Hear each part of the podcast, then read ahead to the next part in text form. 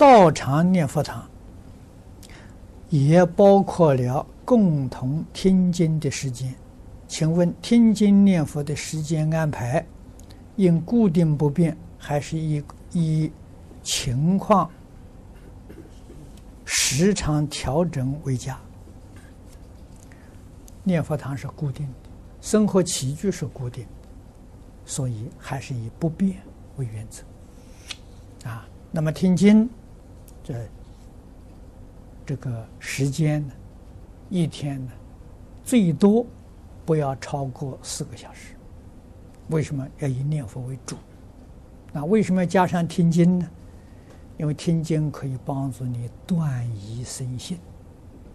啊，你比如七十天很长的时间，天天念佛，怕自己有疑惑。啊，听经可以帮助你破迷。这个这个生信。啊，开悟是困难的，但是帮助你生信心呢，这个没有问题的。啊，让你能够心安，就心安理得。啊，道理明了之后，心就安定。